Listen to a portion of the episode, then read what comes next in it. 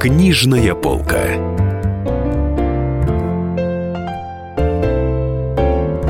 Добрый вечер, друзья. В эфире «Книжная полка». С вами Дарья Завгородняя, Денис Корсаков, спецкор «Комсомольская правда». И на этот раз мы решили не звать никаких гостей. Мы в студии одни, и мы будем рассказывать вам про разные книжные новинки и про то, что, собственно, происходит на полках книжных магазинах и, соответственно, в издательствах. Ну, мы, во-первых, мы были в отпуске какое-то время с Денисом, и пока мы были в отпуске, произошла куча э, всяких интересных событий. Естественно, по приходе из отпуска я сразу же полезла на рейтинги книг сводные в интернете, увидела, что наша любимая Дина Рубина э, с романом «Бабий ветер» пабам, про женщину, которая работает косметичкой, делает... Э, Бразильское бикини. Браз... И всякое Всем, вообще. да. да Всем это, подряд, можно вот, сказать. Да, вот такой сделал интересный кульбит Дина Ильинична в своем творчестве. Он пользуется потрясающим успехом у читателей уже... Ну, прямо скажем, эта книжка не только про то, как она там 200 страниц делает бразильское бикини, а немножко более сложно и интересно. Ну, естественно. Ну что ж, мы, мы уже Книга. сделали интервью с Диной Рубиной. Читайте его в одном из ближайших и следующих номеров еженедельника «Комсомольская правда». Также в рейтингах, как, как неудивительно, а, художественной литературы Джордж Оруэлл с романом 1984, Олдес Хаксли о дивном дивный новый мир. И Айн Рэнд «Атлант расправил плечи». Мы уже этому как-то, наверное, удивлялись, почему, почему э, антиутопии становятся, э, возглавляют рейтинги художественной литературы. Это просто потрясающе. Не могу это ничем объяснить. А, перейдем к нон-фикшн, к литературе нон-фикшн. Там лидирует психолог Михаил Лобковский, как ни странно. Я уже, мне казалось, что мода на психологическую литературу отгремела, на всем надоела. Но Михаил Лобковский «Хочу и буду» принять себя, любить жизнь и стать счастливым. Вот книга с таким, в общем, заурядным названием э, занимает верхние строчки рейтинга по продажам. По свод, сводного рейтинга, как я ну, уже говорил. Ну, естественно, потому что Лобковский, он же тут наделал такого шума своими интервью, своими заявлениями. Что он там говорил, что... Бабы дуры, он говорил. Ну, это одна... А я думаю, что ты... Ну, что замуж не надо там торопиться, не надо стремиться обязательно выйти замуж, там, что, в общем... Э, ну, ну в общем, у него там большая психологическая там теория была им э, развита в этих интервью, да, которые но... в миллионных количествах э, делались перепосты в Фейсбуке, там люди негодовали, возмущались. Ну, ты понимаешь, дело в том, что да, он учит женщин, женщин не хотеть выйти замуж, но тем не менее соседствует его книжка в рейтинге нон-фикшн с другими психологическими книжками о том, как раз как выйти замуж и сохранить свою... Как поскорее выйти замуж. Семейную да. жизнь в сохранности. Правила умной жены, например, вот одна из этих книг называется, ну... она на четвертом месте. И а, на одиннадцатом месте вообще феерическая книжка человека по имени Ника Набокова. Набокова Набоковой, э, да, Ника Набокова в постели с твоим мужем записки любовницы. Женам читать обязательно. Ну, да, знаешь, вот, вот правильно, правильно подобрать заголовок, я думаю, это самое главное, что требуется. Вот такие вот, понимаете, вот так, такие литературные предпочтения у нас с вами, дорогие радиослушатели. Э, Еще важное событие произошло, пока мы тусовались в отпуске 16 мая.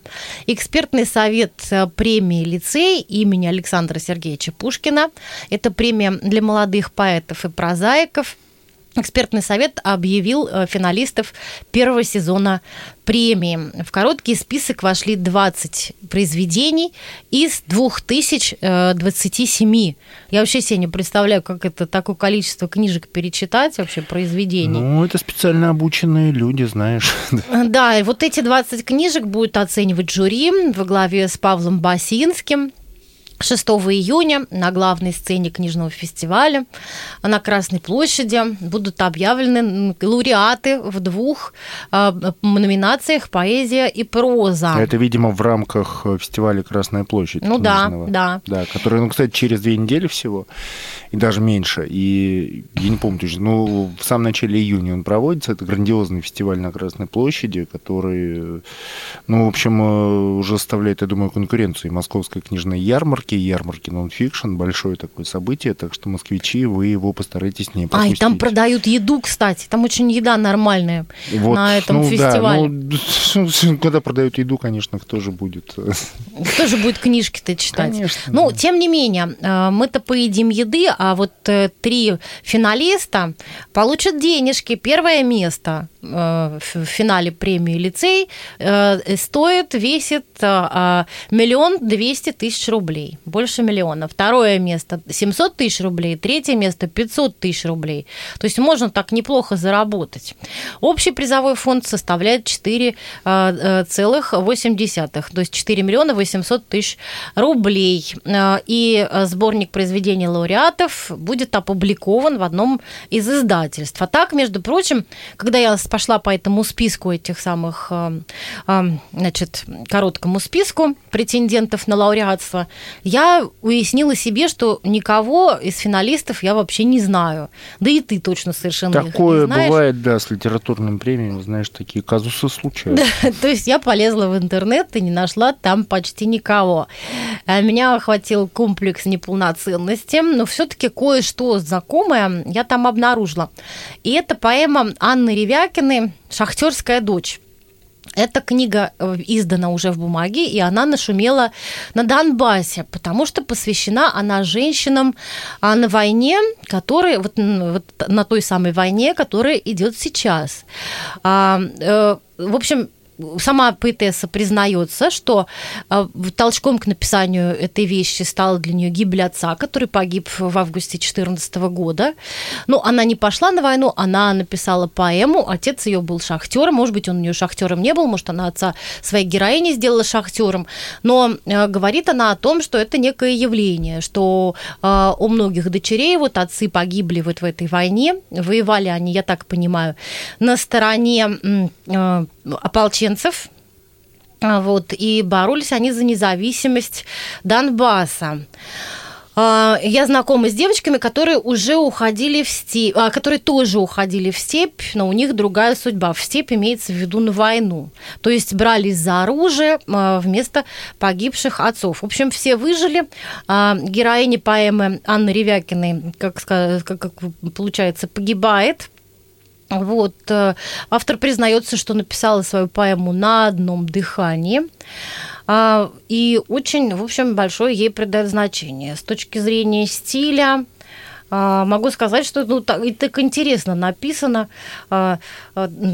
На основе трехсложника у нее, значит, метр организован. Вообще метрические поэмы очень разные. Кое-где, а, значит, э, похоже на Николая Алексеевича Некрасова, кое-где на Блока.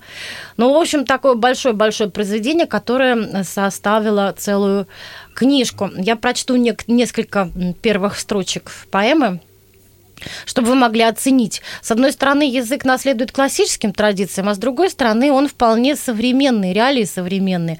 Мне показалось это интересным. И, в общем, не зря а, эта вещь заняла свое место в коротком списке премии лицей. Ну, читай уже, не томи. Кто-то скажет, он был неплохим отцом, сочинял ежедневно завтрак и в ванной пел – он ходил по субботам гулять со своим птенцом, говорил с Марией так ласково, как умел. Его обувь была чиста даже в самый дождь, его руки были огромные и горячи, и Мария шагала рядом, шахтерская дочь, хотя в их роду остальные все сплошь врачи. Это было счастье детское на разрыв, настоящее счастье, которому края нет. Он всегда был первым и никогда вторым. Они ели яблоки, золотой ранет. Они пили какао, ходили в театр и зоопарк. Он показывал ей созвездия близнецов. Он любил смешить ее, внезапно и просто так, а однажды из проволоки подарил кольцо. А потом приходила война забирала в строй самых смелых и самых правильных из людей. Он забыл свое имя, но запомнил свой позывной. Он видел скелеты обуглившихся церквей. Он стоял снова черен лицом, но душою бел, научился молиться, словно в последний раз. Он свои руки, а он свои ледяные руки дыханием грел и все ждал, когда отдадут приказ. Вот такая любопытная вещь. В шорт-листе премии лицей для молодых прозаиков и поэтов. А, ну, друзья, давайте мы сейчас прервемся на небольшую рекламу и на новости, а потом продолжим наш рассказ про книги, то, что происходит в мире литературы. Книжная полка.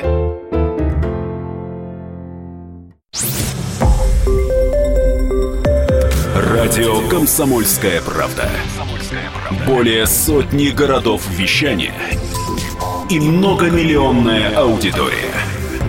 Керчь 103 и 6 FM. Эм. Севастополь 107 и 7 FM. Эм. Симферополь 107 и 8 FM. Эм. Москва 97 и 2 FM. Слушаем всей страной. Книжная полка.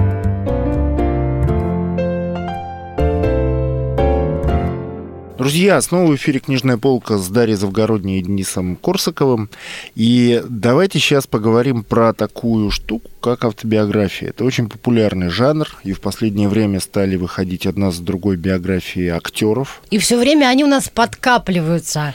И мы да, их внимательно да, да. изучаем. Мы их внимательно изучаем, но вот, э, вот эта биографическая книжка, а, не, не автобиографическая, просто биографическая. Это книжка Марка Эллиот, Эллиота, Марк Эллиот зовут автора, называется Джек Николсон. Биография, вот так незамысловато. Джеку Николсону исполнилось 80 лет, как известно, буквально ну, несколько недель назад. Актер всеми любимый э, и обожаемый. И вот, значит, появилась эта книга, которая в Америке стала бестселлером Нью-Йорк Таймс, попала в список бестселлеров Нью-Йорк Таймс.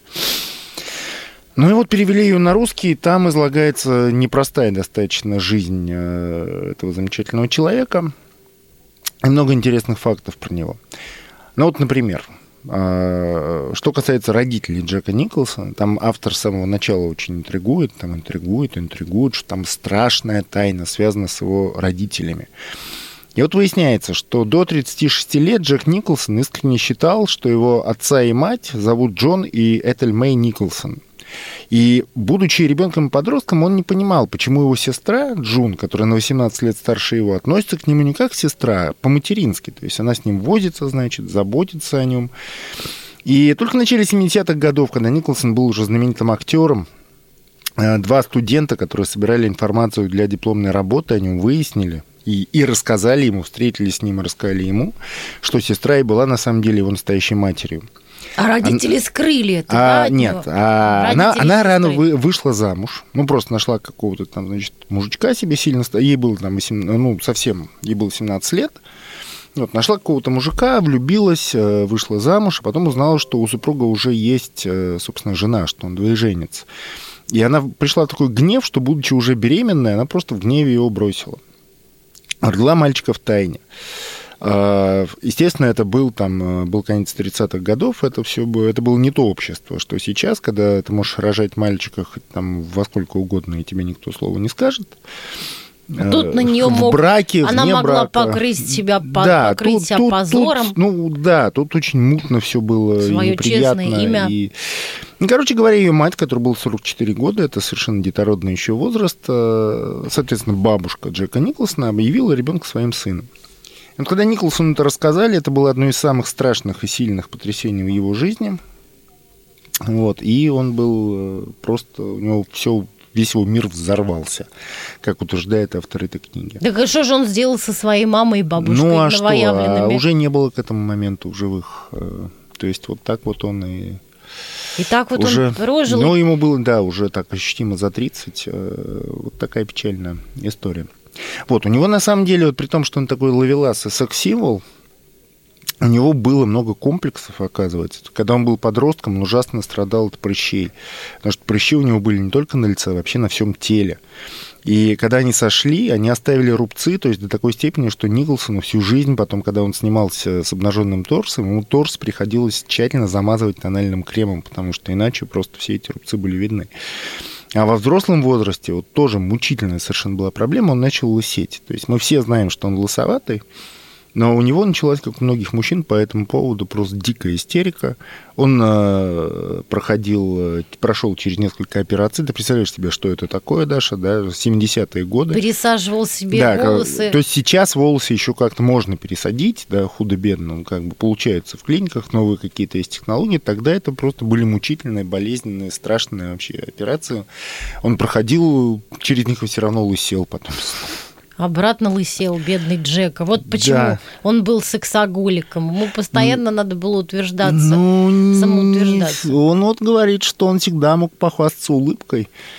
И говорит, что я осознал, с этой вот стата, я осознал силу своей улыбки в 5 или 6 лет. Правда, я всю жизнь думаю, когда смотрел на себя в зеркало, лучше не улыбайся, иначе будешь похож на пьяного хомяка.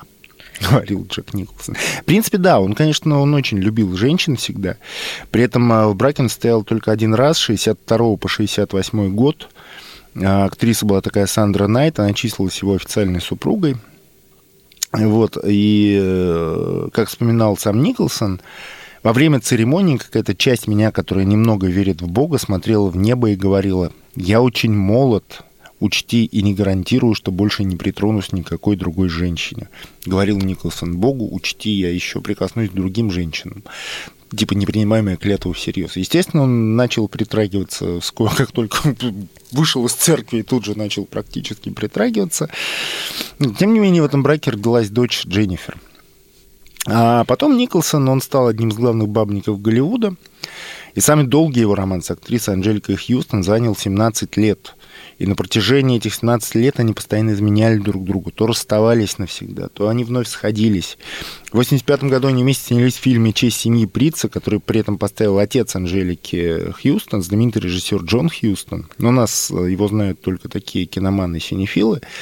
Америке это действительно была легенда и 80-е, и сейчас, когда его давно нет, он все еще легенда.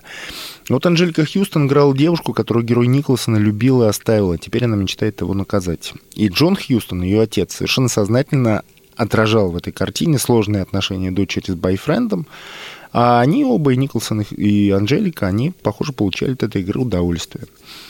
Вот. И Джек Николсон очень любил своего почти что тестя Джона Хьюстона, потому что он тоже был таким же ловеласом, на самом деле, как он сам. У него была, правда, куча официальных браков, вот, в итоге он провел с Джоном Хьюстоном его последние дни, когда тот лежал в клинике. А с Анжеликой ты чего? Так они А с Анжеликой так, и так, да, так он разбежался, по-моему, это, это начало 90-х было, когда они разбежались уже окончательно. Он ушел к актрисе модели Ребекке Бруссард, и она родила ему двоих детей. И э, ничему эти дети не помогли, потому что Николсон с этой Бруссард, они уверенно совершенно друг другу тоже изменяли на протяжении брака. Потом его связывали отношения с Мишель Филлипс еще. А, вернее, не потом, а до этого.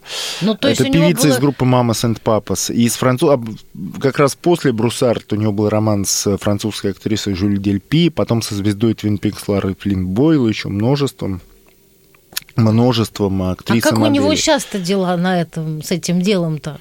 Ну, 80 фронте. лет. Он уже устал от всего Как у него, да. Кстати, вот Ким Бессингер, которая снималась с ним в «Бэтмене», это один из самых известных его фильмов, а она его просто возненавидела, потому что на съемках он начал за ней ухлёстывать. Он очень долго, значит, сомневался, соглашаться ему на роль Джокера или не соглашаться. Вот, и в конце концов он согласился, когда ему заплатили огромный гонорар. А еще одна причина была, что вот ему нравилось Ким Бейсингер, он рассчитывал там значит, как-то, видимо, подкатить аккуратно на этих съемках. Но Ким Бейсингер была тверда, как скала, и назвала его сумасшедшим, мерзким, самым озабоченным человеком на свете после этих съемок. Ну, в общем, в принципе, наверное... И что с ним после этого было? Да ничего с ним, ну, в принципе, там по сюжету на самом деле это было совершенно идеально, потому что там э, его герой Джокер, вот, ну, этот человек с белым лицом ну, Там у него довольно противный Да, грим. он как раз тоже ухлестывает за Ким Бейсингер, и, собственно, она, она, героиня именно так э, к нему и относится. Поэтому там все пошло, конечно, очень... Очень естественно. Очень, очень удачно, да. Слушай, а что-нибудь сказано про его лечение от сексоголизма? Или они деликатно избежали эту тему? Ты знаешь, а ты не путаешь. Там, по-моему, Майкл Дуглас лечился. А, это Майкл Дуглас? Это Майкл Дуглас, да, дорогая моя. Это другой Джек совершенно. Николсон считал, что у него Джек, все в порядке. Джек Николсон, да, считал, что у него все отлично совершенно. Вот, но сейчас, на самом деле, а, он с 2010 года он не снимался в кино. И только в январе 2017 года стало известно, что он собирается завершить карьеру. Ну, человек 7 лет не снимался в кино, да, потом, значит, он официально уже торжественно просто заявляет, все, я завершаю карьеру. Вот, типа, эти 7 лет ты был не просто так 7 лет, это вот уже навсегда. И буквально через 3 недели после того, как он, э, как появилось известие о том, что вот он собирается, вот, вот все, вот он официально, значит, все ставит штамп, что я пенсионер, Стало известно, что он все-таки снимется еще как минимум в одном фильме, а фильма немецкого Тони Эрдман. Это была главная сенсация прошлогоднего Канского фестиваля. Ничего там этот фильм не получил, и все критики дружно прокляли жюри за то, что... Потому что все критики в диком восторге, там шум был невероятный. Вот, это фильм о замученной деловой женщине, ну, относительно молодой, там ей лет 35, по-моему, и ее легкомысленным и склонным к безумным шуткам и розыгрышам старики отца. Вот, и э, в немецком фильме там играли прекрасные, но мало у нас известные кому актеры, а в американском его партнершей станет э, комическая актриса Кристен Уик, и, видимо, Николсон рассматривает эту очень выигрышную роль старика-отца как идеальную для финального выхода на киноэкран. Вот, э, на самом деле очень информативная книжка, если вы любите Джека Николсона. Но вот сейчас, наверное, давайте сделаем маленький перерыв, а после этого расскажем еще про одну уже автобиографию Да про много что расскажем, уж не Джейн Фонда. Книжная полка.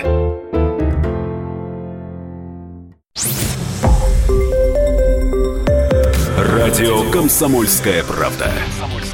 Более сотни городов вещания – и многомиллионная аудитория.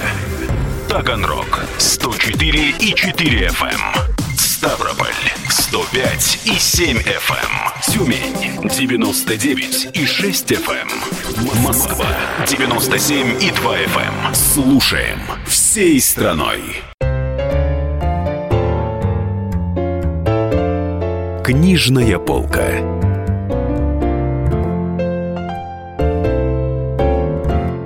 Друзья, ну что, снова книжная полка. Мы только что рассказали вам про биографию Джека Николсона, только что вышедшую в издательстве АСТ. А сейчас расскажем про еще одну э, книжку. Она называй, э, называется «Вся моя жизнь». Написала ее Джейн Фонда. Э, по-английски она вышла несколько лет назад. Я читал ее, собственно, по-английски. Она толстая, она э, прекрасно издана. Вот здесь только в английском варианте больше 600 страниц, на русском, я думаю, еще больше. Вот. И Джейн Фонда, ну, тоже э, все, кто э, интересуется американским кино, все прекрасно ее знают. Символ идеальной попы. Джейн ну, Фонда. Ну, вот мы сейчас про попу-то, кстати, ты отдельно расскажешь ее. Э, вот. А, нет, действительно, это человек, который сделал безумно популярным аэробику в 70-е, 80-е годы.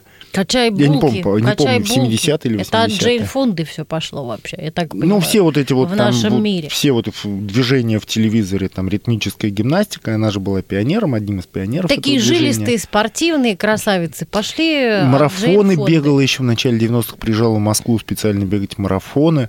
Вот. Но, конечно, в истории кино она войдет не этим, а тем, что она выдающаяся актриса, лауреатка двух Оскаров.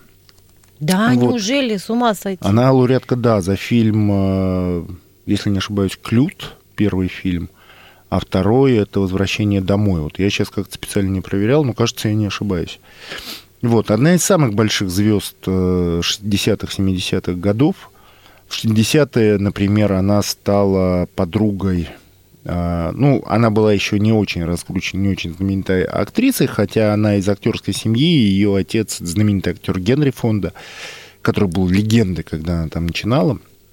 Ее это мучило, значит, она не хотела выглядеть там папиной дочкой, отношения с отцом у нее были достаточно сложные, и не хотела, чтобы ее воспринимали как такую старлетку, которая ну, вот, типа, вся вот, значит, там пришла, на, прикатилась на колесах отцовской славы.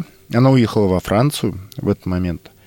А, ну, ее пригласили сниматься во французский фильм. Там она встретила режиссера Роже Вадима, которого она как-то мельком видела до того. Но как-то вот у нее не сложилось тогда. А тут э, они стали сначала любовниками, вот потом мужем и женой. А Роже Вадим, как мы знаем, э, как ну, многие, по крайней мере, знают, его по-настоящему звали Вадим Племянников. Как пишет Джейн Фонда, имя Роже, э, он из семьи русских иммигрантов, имя Роже он получил только потому, что во Франции в тот момент действовало, а может быть и сейчас действует законодательство, что детям можно давать только имена из конкретного списка. Вот. И вот Вадим, имени Вадим в этом списке не, не было. Да, в списках не значился имя Вадим.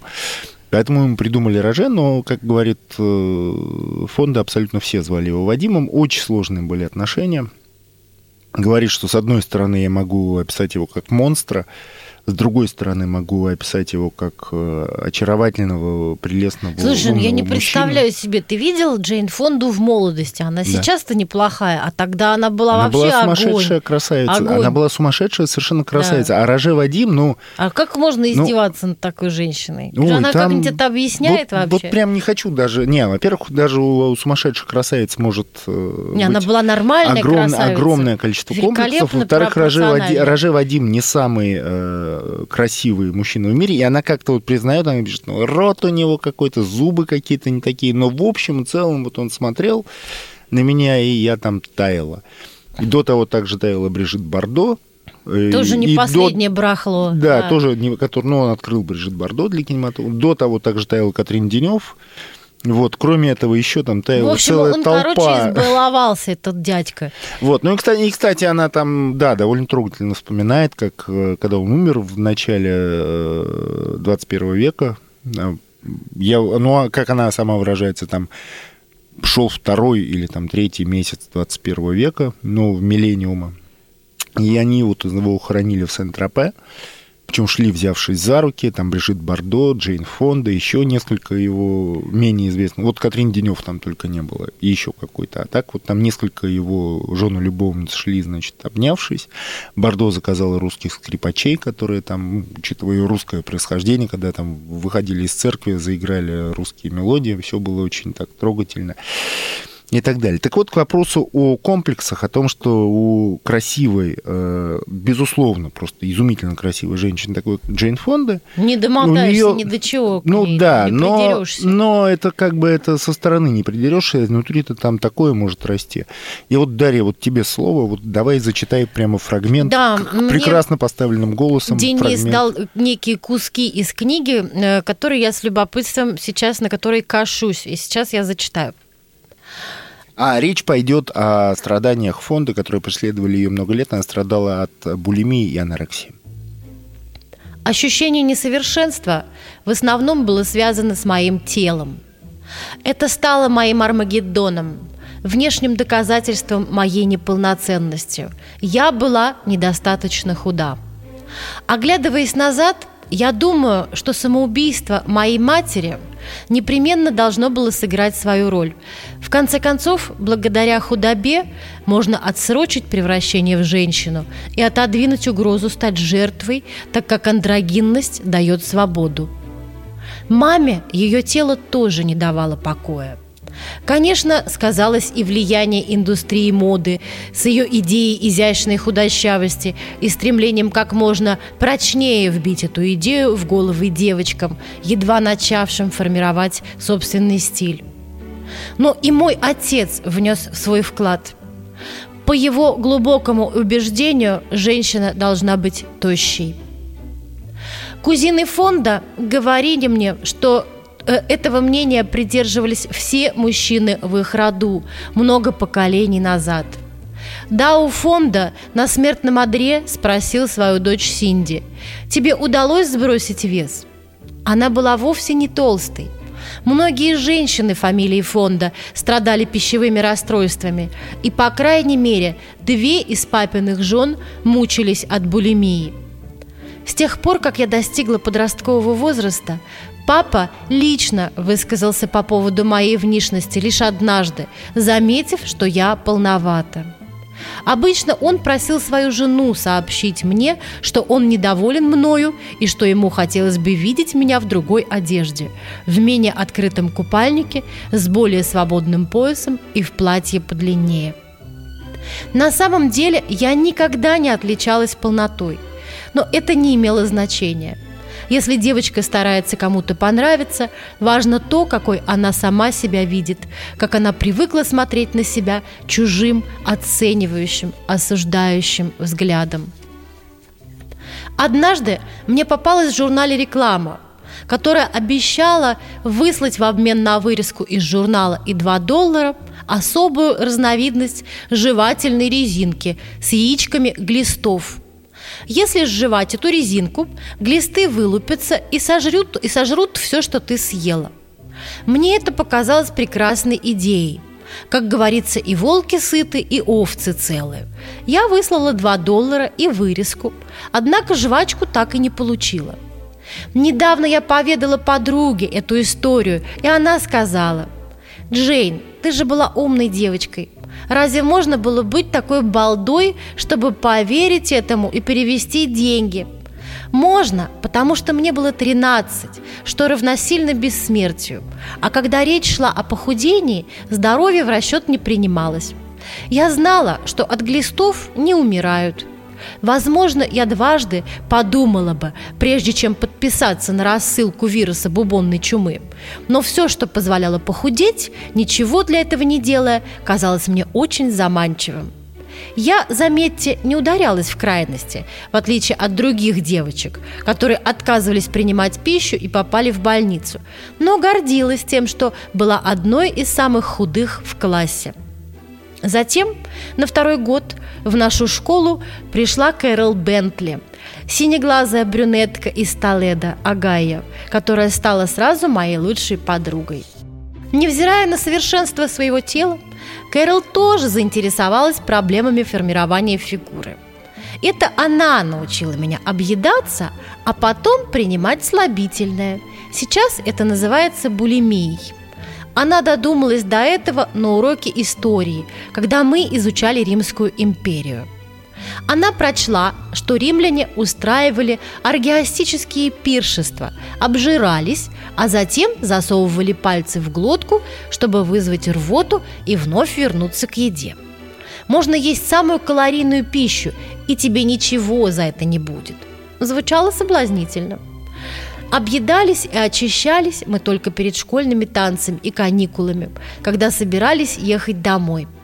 И тогда мы сметали с прилавков все шоколадные пирожные и мороженое, какие попадались нам на глаза, и лопали, пока наши животы раздувались до размера пятимесячной беременности. Потом мы запихивали в рот пальцы и, вызывали, и вываливали все обратно. Нам казалось, что после древних римлян мы первые такое проделывали. Наша общая тайна приятно щекотала нервы. Позже это превратилось в ритуал с особыми условиями. Мне надо было оставаться одной и надеть удобную свободную одежду – в бессознательном состоянии я отправлялась в магазин за вкусной едой, начиная с мороженого и заканчивая выпечкой. Только один, самый последний разочек. Дыхание мое учащалось, как во время секса, и становилось неглубоким, как от страха. Перед трапезой я пила молоко, потому что если оно поступало в желудок первым, легче было под конец вызвать рвоту. Еда возбуждала уже сама по себе, и мое сердце начинало колотиться – но поглотив всю пищу, я испытывала непреодолимое желание исторгнуть ее, пока мой организм ее не усвоил. Ничто не могло помешать мне избавиться от съеденного, дистанцироваться от всей этой нездоровой массы, которая поначалу так напоминала о материнском вскармливании, ибо я точно знала, что если все это останется у меня в желудке, мне не жить. Затем я падала на кровать и засыпала мертвым сном. С завтрашнего дня все пойдет иначе. Ничего не менялось. Булимия мучила меня годами, за исключением тех периодов, когда она сменялась анорексией, голоданием. А после 40 я избавилась от пищевых зависимостей, но лишь в третьем акте, после 60 я начала принимать себя со всеми своими пороками и вновь заселилась в собственное тело, поняв, что, как сказано в последних строках стихотворений Эмили Диккенсон, голод – лишь предлог для тех, кто за окном и внутрь попасть не мог. На этой торжественной ноте давайте сделаем перерыв, а когда вернемся, расскажем вам про Фредерика Бекбедера. Книжная полка.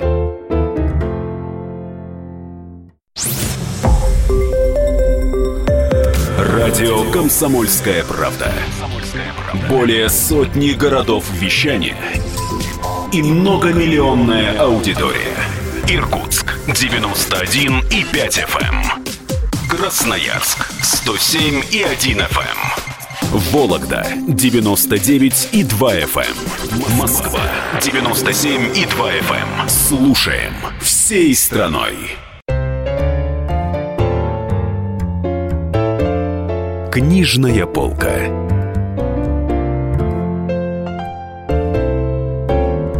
Друзья, снова книжная полка, снова Дарья Завгородняя, Денис Корсаков и вот сейчас Дарья Завгородняя, которая в прошлой части, в прошлой главе нашей эпической передачи читала вслух мемуары Джейн Фонды, сейчас расскажет о чем-то совершенно ином. И поэму «Шахтерская дочь». Да, кстати, поэма «Шахтерская дочь», мемуары Джейн Фонды. Что же расскажет нам Дарья сейчас? У нас сегодня разнообразная книжная полка, потому что мы некоторое время были в отпуске, и накопились всякие любопытные события.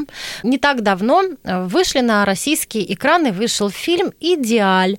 А, фильм, э, который снял писатель Фредерик Бигбедер. По собственной, естественно, книжке. По собственной книжке. Случай любопытный. Пиратские видеосайты, публикующие киноновинки без спросу, а, буквально на днях выложили у себя этот самый э, пресловутый... Ну, ты не, да, не надо делать вид, что, что мы их рекламируем. Мы с, с омерзением мы говорим, мы с омерзением что... говорим. Что... А фильм, кстати, мне показался занятным.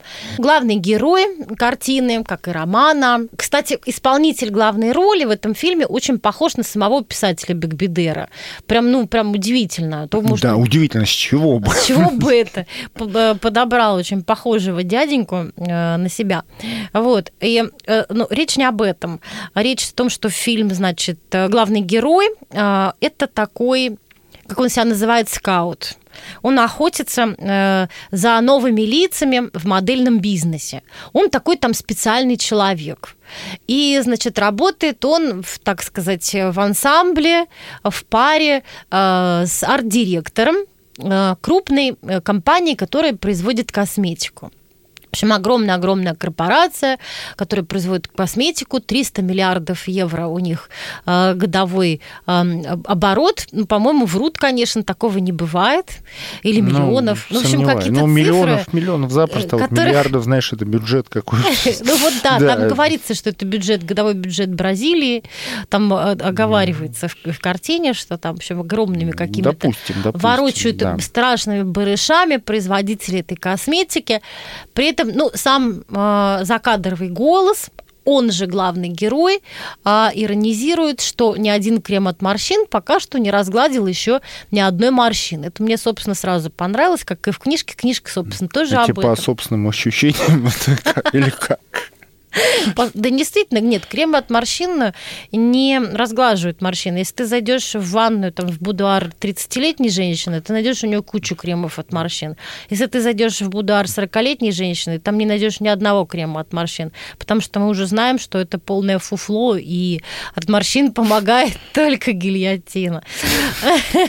Вот, в общем, этот охотник, Э, за... Да, так вот, что я хотела сказать. Он работает, значит, в компании, в ансамбле с, с, с арт-директором этой фирмы, и зарплата у нее 80 тысяч евро в месяц. Вот ты тетка. Что я меня... думаю, что тебе это тоже понравилось. Э, я просто себе не представляю эту сумму. Сколько лет надо работать, чтобы заработать такие деньги? Я вот думаю, он, как ты думаешь, он берет откуда-то людей этих с потолка, или они реально существуют где-нибудь в Париже, я думаю, у нас что в Москве? Или это вымысел? Смесь вымысла. И, ну, 80 тысяч евро, но если у него там оборот, э, равен обороту Бразилии его конторы, то что... Мне кажется, что это какое-то художественное преувеличение. Ну, ладно. Ну, и, короче говоря, вот этот вот замечательный. Ну и чё? Да, они получают задание э, поехать в Москву и найти новое лицо, э, новое лицо э, новой косметической компании. Они запускают новую линейку косметики, и надо найти лицо для этой линейки, а заодно лицо для этой фирмы, в общем, новую девушку. Какую-то свежую, красивую, какую-то надо внести свежую струю. Потому что прежняя девушка прежнее лицо опозорилось. Она снялась в неприличном фильме, да еще и кричала там Хайль Гитлер. В общем, полностью опозорилась. Ролик попал в YouTube. В общем, лицо опозорилось. Нужно найти что-то новое, свежее. И тут, значит, герою Биг Бидера приходит в голову мысль, что надо, по... надо найти на просторах Урала вот с этого, да. Какую-то совершенно невинную девушку. Нужно девственницу. Ну, а естественно... Почему, а почему именно, почему он решает, что просторы Урала, а там не Бразилия? Ну, он придумывает про Урал, потому что он только что был в Москве, он вообще специализируется на, на Москве. А. Он отыскивает моделей в Москве. Но в итоге он там пьет водку и нюхает наркотики постоянно. Ну, как, как собственно, и вообще Алексей Гуськов, кстати, играет русского олигарха, который э, Э, ему в этом потрафляет там какой-то огромный дворец, они там постоянно предаются излишествам. В общем, такой современный Тремальхион этот Гуськов. И, в общем, да, э, в общем, он опять едет в Москву, этот главный герой картины. И, конечно, девушку там найти ему трудно, потому что красивых-то много, а девственницу не найдешь. Они хотят именно девственницу, чтобы она была невинная. Ну и, конечно, не могут найти никакую невинную, мучаются, мучаются. Потом в итоге на одной из вечеринок а, а, к нему подходит женщина. И оказывается, что этой женщины от него дочка, которая как раз где-то в русской провинции у бабушки с дедушкой гостит. Они едут быстренько в эту провинцию, находят эту дочку. Дочка действительно необыкновенно красива и невинна. Но она совершенно не хочет быть моделью она хочет быть режиссером. И, в общем, они там придумывают интересный компромиссный вариант. Ну, да. Ты про... Так что фильм, чем он отличается от книги и чем он, собственно, чем, чем он... Понимаешь, Биг Бидер, вот чем э, он еще меня удивляет, он же не писал романов уже лет 10. Ну, наверное, ему захотелось 8-10, да. Вот он как-то он заткнулся в какой-то момент, э, как фон Пан, да. Вот. Ну, он в э, одном из интервью сам признавался, что он... Французский очень... роман у него, вот последняя книжка, вышла в 2009 году. До этого как раз вышел «Идеаль», который в оригинале называется «Осеку пардон». Вот что такое «Осекур пардон» на помощь... Ос... На помощь Простите, извин... на помощь. На помощь, запятая, извините. Оскур, пардон. Оскур, пардон, да. На... Караул, простите. Может быть, вот так. Да, караул, простите. Вот. Ну, а все, как бы, и после этого, ну, биография Селлинджера, книжка про Селлинджера у него вышла в 2014 Ну, слушай, он в интервью признавался, что он несколько раз в неделю напивается. Если такой вести образ Ш... жизни, ты ничего не напишешь. Да ладно. Ну, романа нет. Вот Эрнест Хемингуэй, знаешь, ну, напивался, мне кажется, напивался, это напивался, высокой напивался. концентрации. А тем более, что, э, как он сам признавался, в «Герое Лидиале» он вывел самого себя А Чарльз Буковский, по-твоему, в какой концентрации?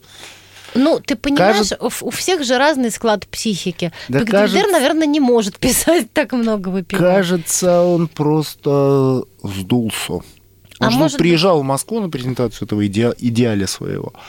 А, там продавали прямо право к нему прикоснуться, там прийти на презентацию за 50, по-моему, тысяч, там вип-места, где можно было посидеть рядом с ним, там и все такое. И нас не, не внесли в список. В ну, общем. а мы и не просили так строго. А, да, ну, кстати, «Комсомольскую правду» там э, мы записывались не на это место, мы записывались на интервью, но нам не дали интервью. Давай мы сейчас окончательно добьем Биг Бедера, чтобы уже никто никогда не Никогда его не читал.